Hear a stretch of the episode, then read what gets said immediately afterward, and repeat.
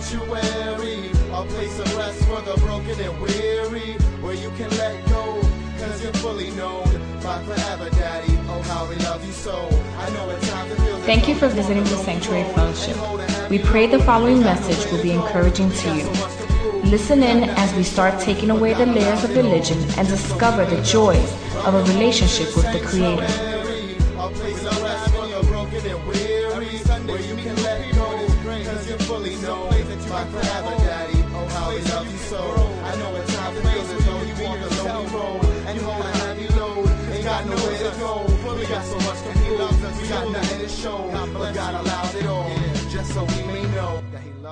We're continuing in the series on the book of Genesis, and this week we're on Genesis chapter 16, and it gives a picture of Abraham as a total opposite of last week. Remember last week I was talking about Abraham, that he's the great father of the faith, the great patriarch. He was God's man of power for the hour. This week, total the opposite. This week we're going to talk about how he really messed up, how he fell, how he failed. See, you might have a wrong picture of the great men and women of God from the Bible. Kelly, you got those pictures to put up there?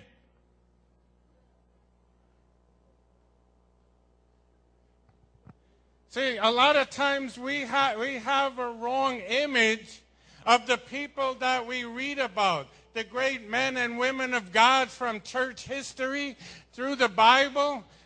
We make them like saints with these halos over their head that they're flying around. You always see them, their face is all glowing. Everyone ever see those pictures? Oh, here they go. You see these guys here? Oh, don't they look so holy? Their face is just shining towards heaven. Look at this guy. He looks very spiritual, right, Bert? Doesn't that look like a great picture? I love this the best. This is my favorite right here. Boy, just like angels, they're just so perfect. They just shine everywhere that they go. There's nobody like that in the whole Word of God. The Word of God is about ordinary people who mess up just like us, but God uses the ordinary to do extraordinary things. See, you might have the wrong idea about the word saint, right? We hold up people, St. Paul, St. John, St. Bernard, all these different people. I'm glad he wasn't here today. He wouldn't have liked that joke. And we hold them up. Oh, these are the great saints. The word saint means one who is sanctified or one who God has made holy. If you've got Jesus in your heart, then God has called you out and separated you, and you are a saint just as much as those guys up there. You see St. Bert and St. Alice over here. We got St. Jonathan sitting in the front row. All the way in the back, St. Louis.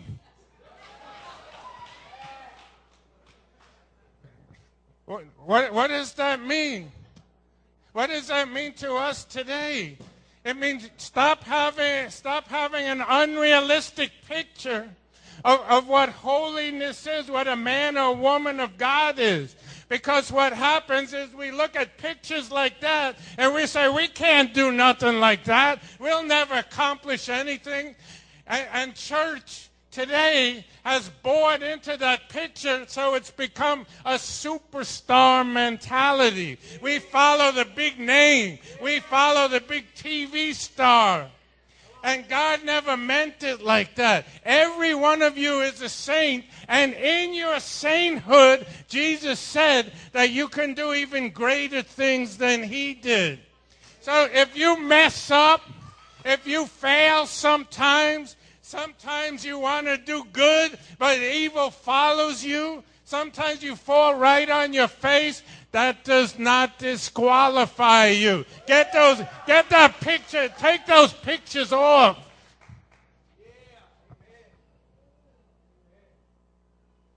God loves the ordinary person, just a plain old nobody, because then he could put his glory on you and raise you up, and you can be just like Abraham. As a matter of fact, Abraham didn't have the Spirit of God in him, so you're even greater than Abraham, the New Testament says. You can do greater things, greater faith, greater miracles, greater blessing, greater breakthrough, greater level of finances is available to us that Abraham didn't have. He lived in the Old Testament before Jesus, but after Jesus died and rose again, he sent down the Holy Spirit, and he fills you, he blesses you. And everywhere that you go, you carry the Spirit around, and he's dying to come out all over, to bring blessing everywhere that you go.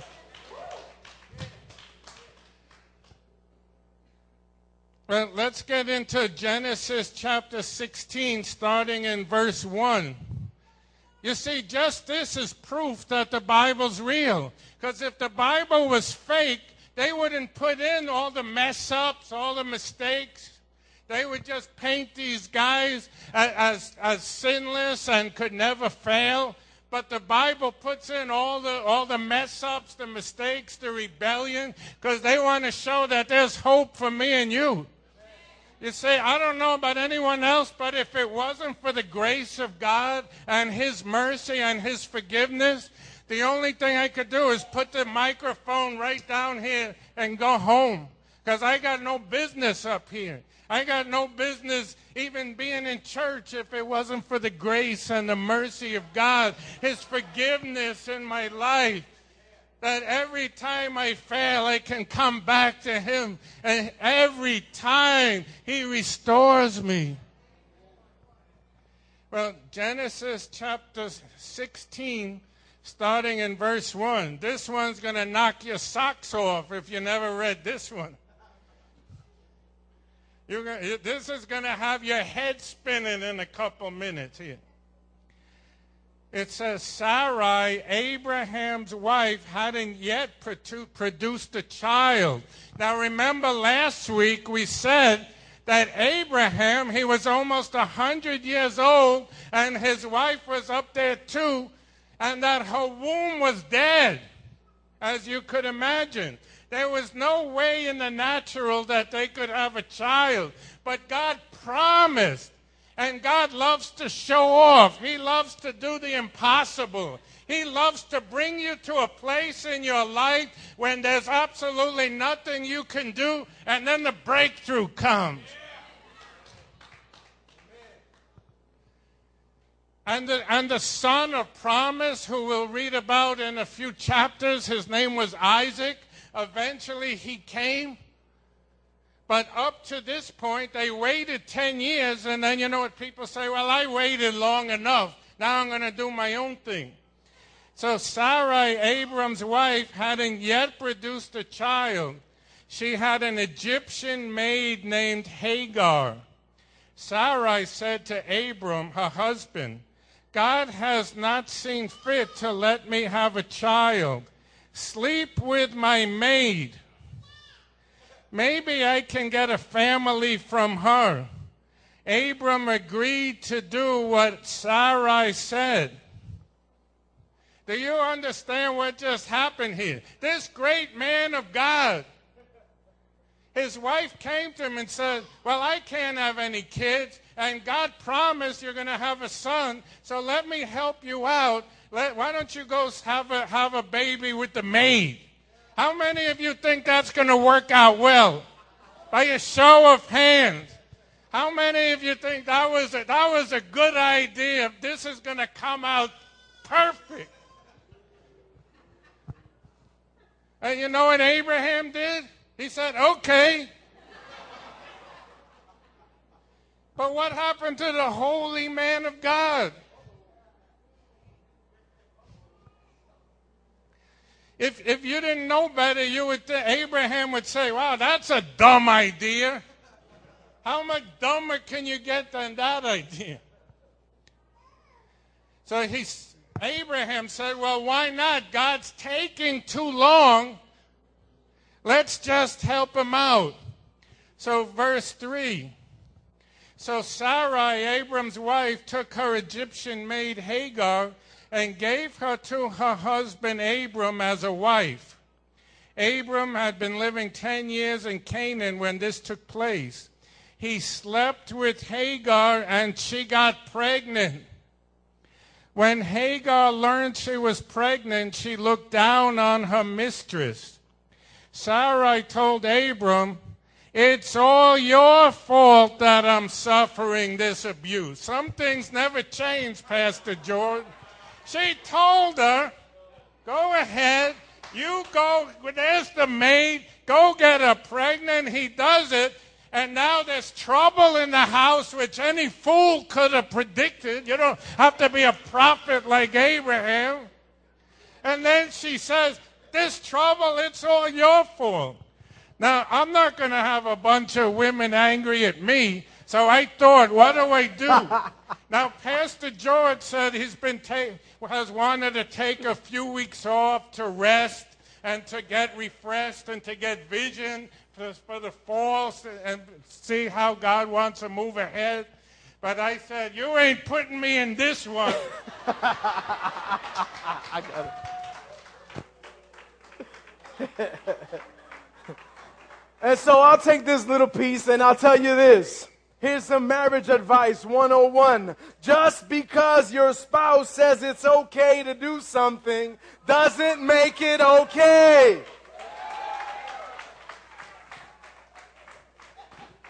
Let me give you an example. Sure, honey, it's okay for you to go out with the boys every night. I know you need that. Does she mean that? Sure, honey, I don't mind all of you having all of your ex-girlfriends as your friends on Facebook.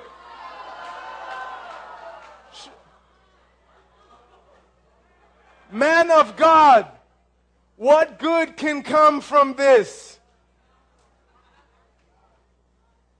It's almost like, you know, when she says, honey, does these pants make... No, let's not go there.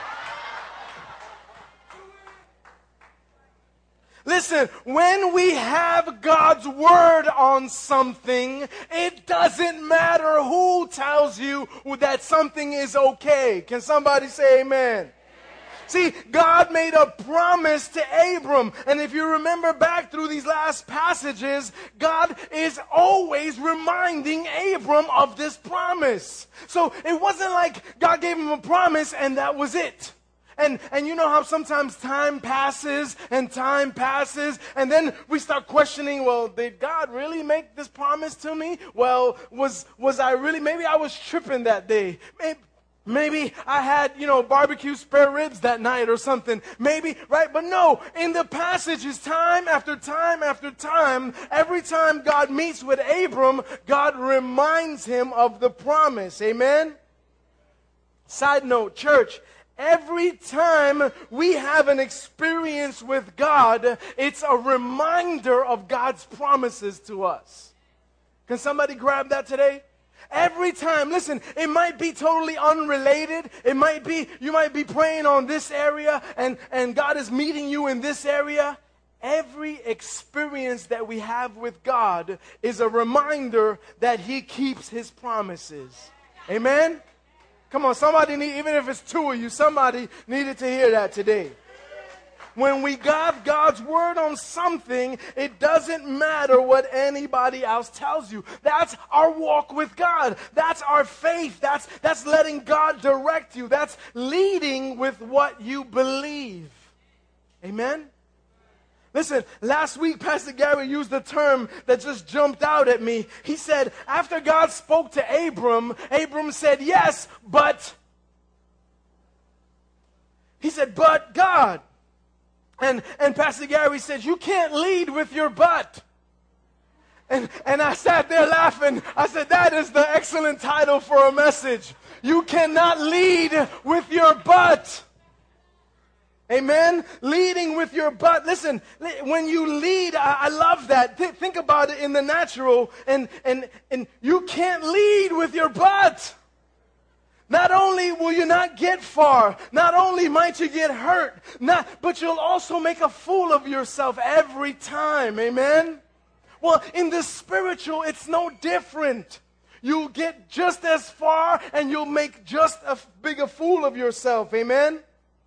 The time has come for men and women to just stand on God's word and wait.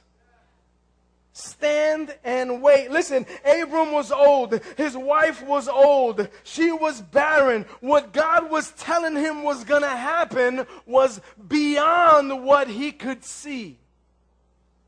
I love that. God will always put us someplace, like Gary said, to show off. Why? Because he can. Why? Because God says, I am your deliverer. I am the great I am. So that means everything you can't do, I can. Amen? What you can't do, I can. What you're not, I am. But God, I'm not, but I am. But I'm not, but I am. But I can't, but I can. I am the great I am. Amen?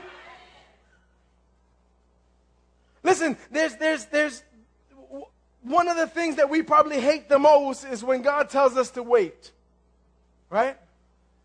I mean, we live in such a fast food society, everything. If we get, how many get mad at the microwave, right?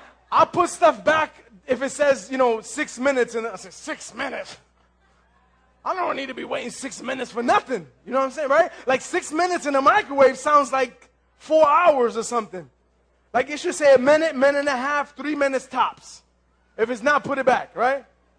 I mean, we live in this fast, so when God tells us to wait, it's like, come on, God. And then we read stories that people are waiting 10 years. We're like, come on, you're tripping. Not today. Not me. Not in this lifetime, right?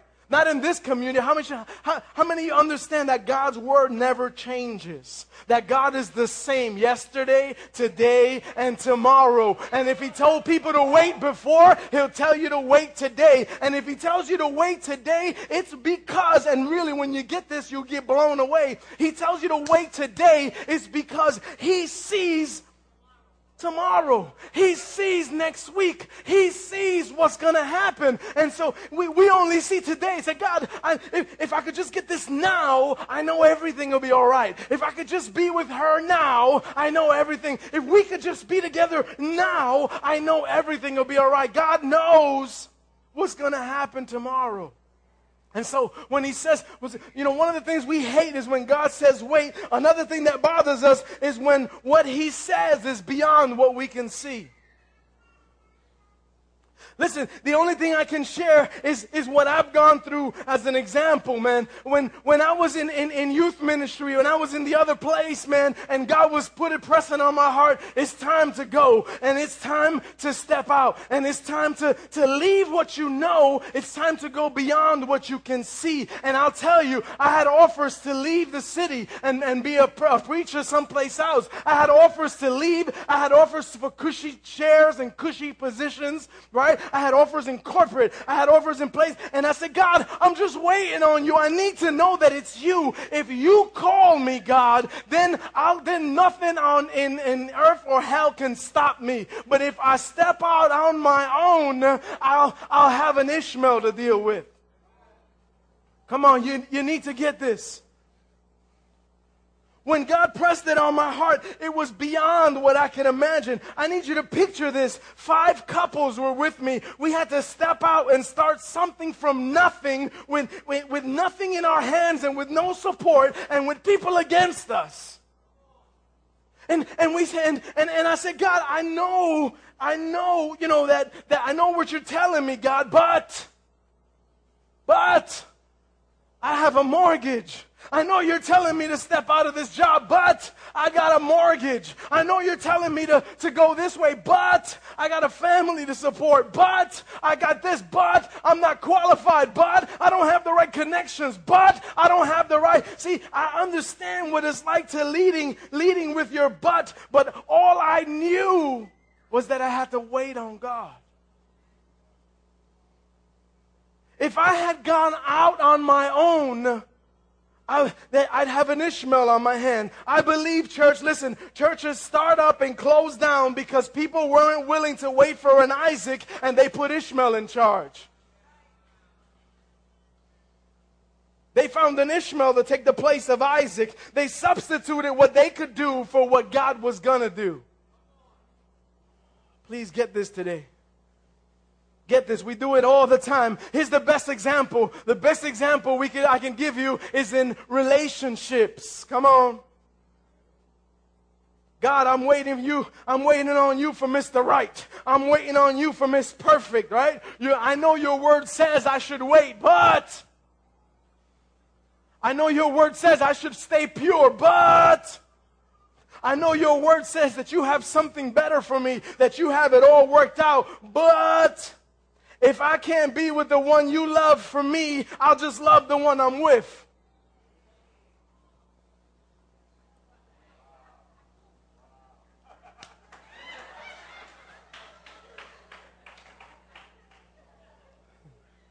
I know you have an Isaac for me, God. I believe you mean well. I believe you can do anything, but it's taking too long, and my friend says I can get with Ishmael. I've gotten permission to get with Ishmael. Listen, you really got to hear this. When you substitute an Ishmael for an Isaac, you're not just stepping out of God's will. You're not just cheating, robbing, and hurting yourselves, but you are causing a devastating ripple effect that will damage your generation and generations to follow.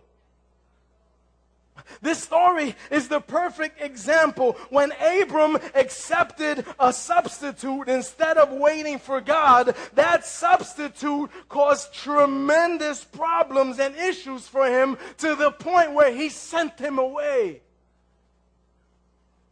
See, we want to take our Ishmaels for right now, but then when it's too much trouble, we say, God, I asked you to bless it, I asked you to bless it, I asked you to bless it. Well, okay, we'll just throw it away. And not realize all the issues that we've created, all the damage that we've caused when we refuse to wait for our Isaac. Amen? So I want you to get two things today from this passage of Scripture. Number one, we should never, ever, ever, never, ever lead with your but. And number two, we should never settle for the counterfeit. Amen? Come on, G.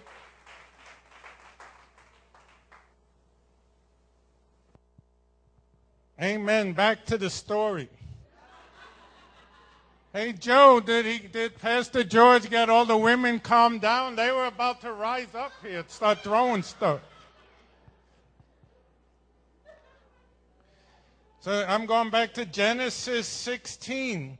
I'm going to read again verse 5.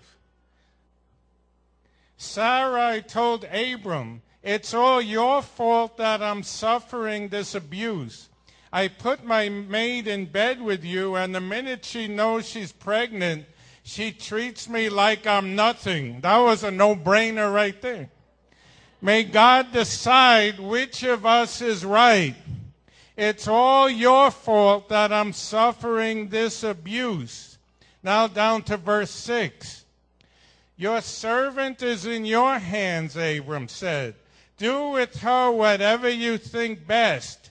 Then Sarai mistreated Hagar, so she fled from her. See, things haven't changed much in the last 4,000 or 5,000 years. How many times today I'm ministering to women where they had men that made promises to them? I'm not like all these other guys.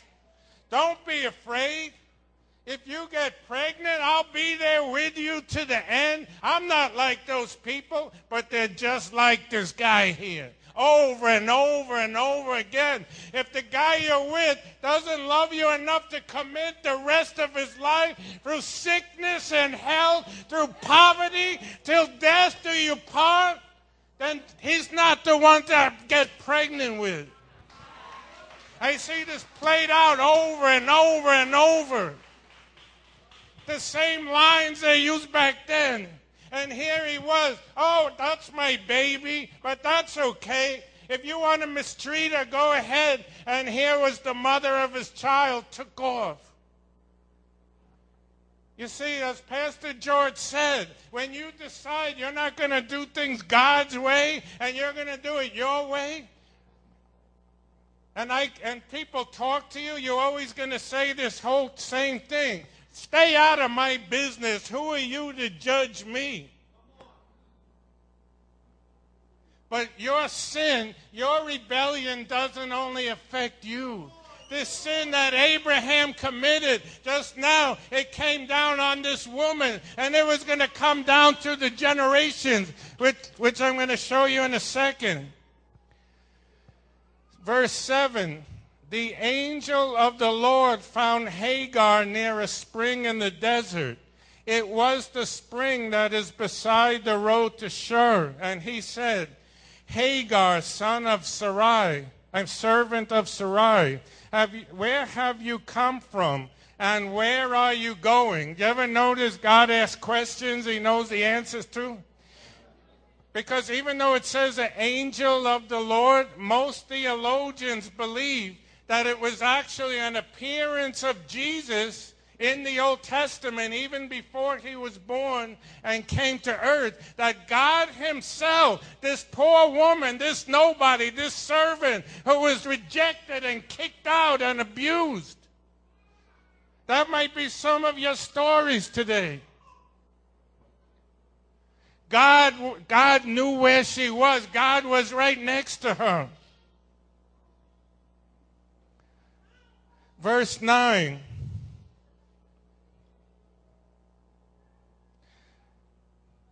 Then the angel of the Lord told her, go back to your mistress and submit to her.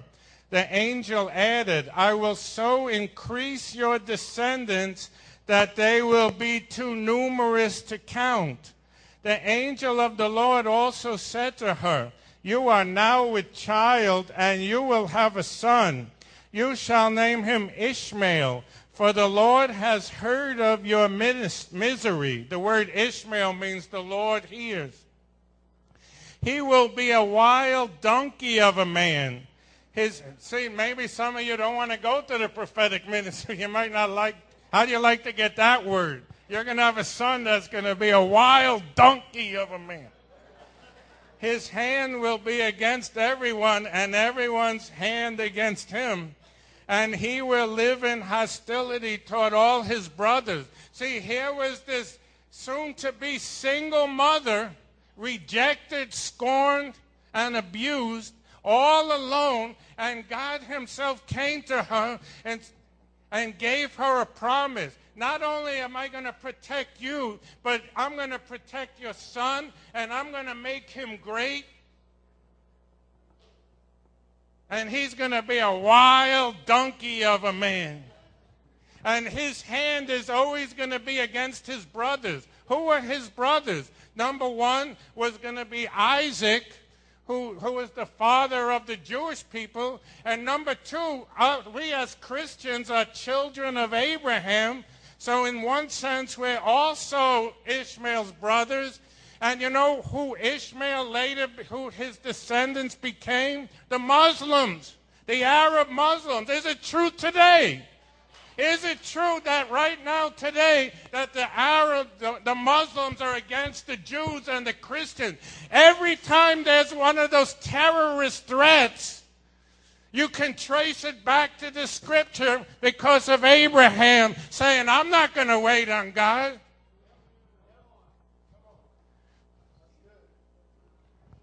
We're paying the price today.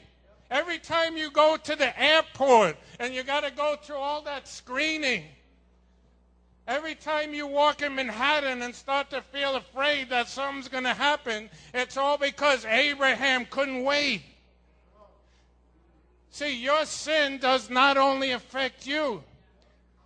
It goes down through the generations, and here's a clear example. And the next scripture is one of my favorite scriptures in the Bible, which I say every week, but that's okay.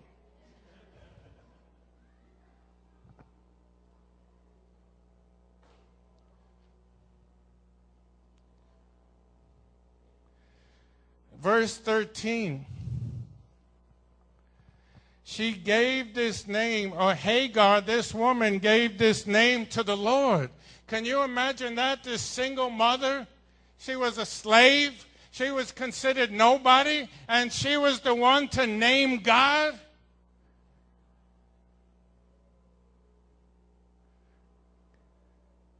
She gave this name to the Lord who spoke to her. You are the God who sees me. For she said, I have now seen the one who sees me. That is why the well was called Be'er Lahai Roi. It is still there between Kadesh and Bered. So Hagar bore Abram a son, and Abram gave the name Ishmael to the son that was born. So again, here's this woman, kicked out, homeless, nowhere to go. God came to her, gave her promises, and she named God, you are the God that sees me. What a promise for everyone here. See, maybe you're going through similar things, but God sees and hears. Every time someone hurts you, every time someone abuses you, every time there's an injustice against you at work, in your family, every time wrong, horrible words have been spoken over you, God hears and he sees, and he's your protector. He's your provider. See, God, the Bible says God is not just a God far away. Don't picture God that he's way up there somewhere and I'm way down here and I'm set. No! God is walking right beside you. Everywhere that you go, he sees, and he's got a plan. If he's got a plan for Hagar, how much more does he have a plan for you, to bless you and your children, to make them great? In Psalm 56, verse 8, this is the psalmist speaking to God. You keep track of all my sorrows. You have collected all my tears in your bottle. You have recorded each one in your book. My enemies will retreat when I call to you for help. This I know. God is on my side. God is with you. He's not against you, even in your failure. Even in your mistakes, when we turn to God, he's with you. He's on your side. And it says that all the tears, every time you cry, God collects those tears. And you know what he does? It breaks his heart. The Bible says that Jesus himself, he wept over the people who are brokenhearted, that he's near to those who are broken. But as Pastor George said, it's got to be in his time. Are you willing to wait and not accept the counterfeit? Don't accept the imposter. But when we wait on the Lord, the Bible says that God will renew our strength and make us soar like on the wings of eagles. I'm going to ask Alice if you can come. And this is how I want to pray right now. Actually, we're not going to pray yet. But God told me today that he wants to honor all the single parents here today. I'm going to ask you to stand if you're a single parent. Now, the word single means you're not married. It has nothing to do with a significant other. That's the doctrine of this world. But if you're a single mother today, I'm going to ask you just to come up here forward, because Alice just wants to sing this song over you. See, I want to honor you today, because I know what it's like. I was a single parent for a while. And I know what it takes to say, I'm going to serve God no matter what. I'm going to keep going. I'm going to wake up Sunday morning. You see, you are not alone. And I'm going to, I don't want one of these women standing alone right now. I'm going to ask for those from the healing ministry, from the prophetic ministry. If you could come, I want someone standing with each one of these women. If we need help from some of the ushers, those who are ministry leaders, ministry team, deacons, pastors, I wanted to ask you to come quickly, because we want to show that there's nobody alone. Why? Because not only does God see you, but we as a church are committed to you. We're committed to be with you. We're committed to stand with you. You are not alone. And if any one of you, like Hagar, if you're being physically abused right now, you come and see me or Pastor George, because we're not going to let it go.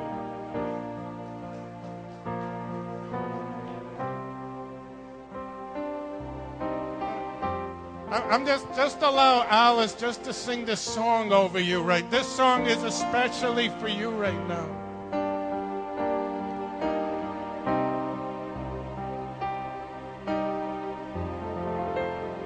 We need some more women to come and help.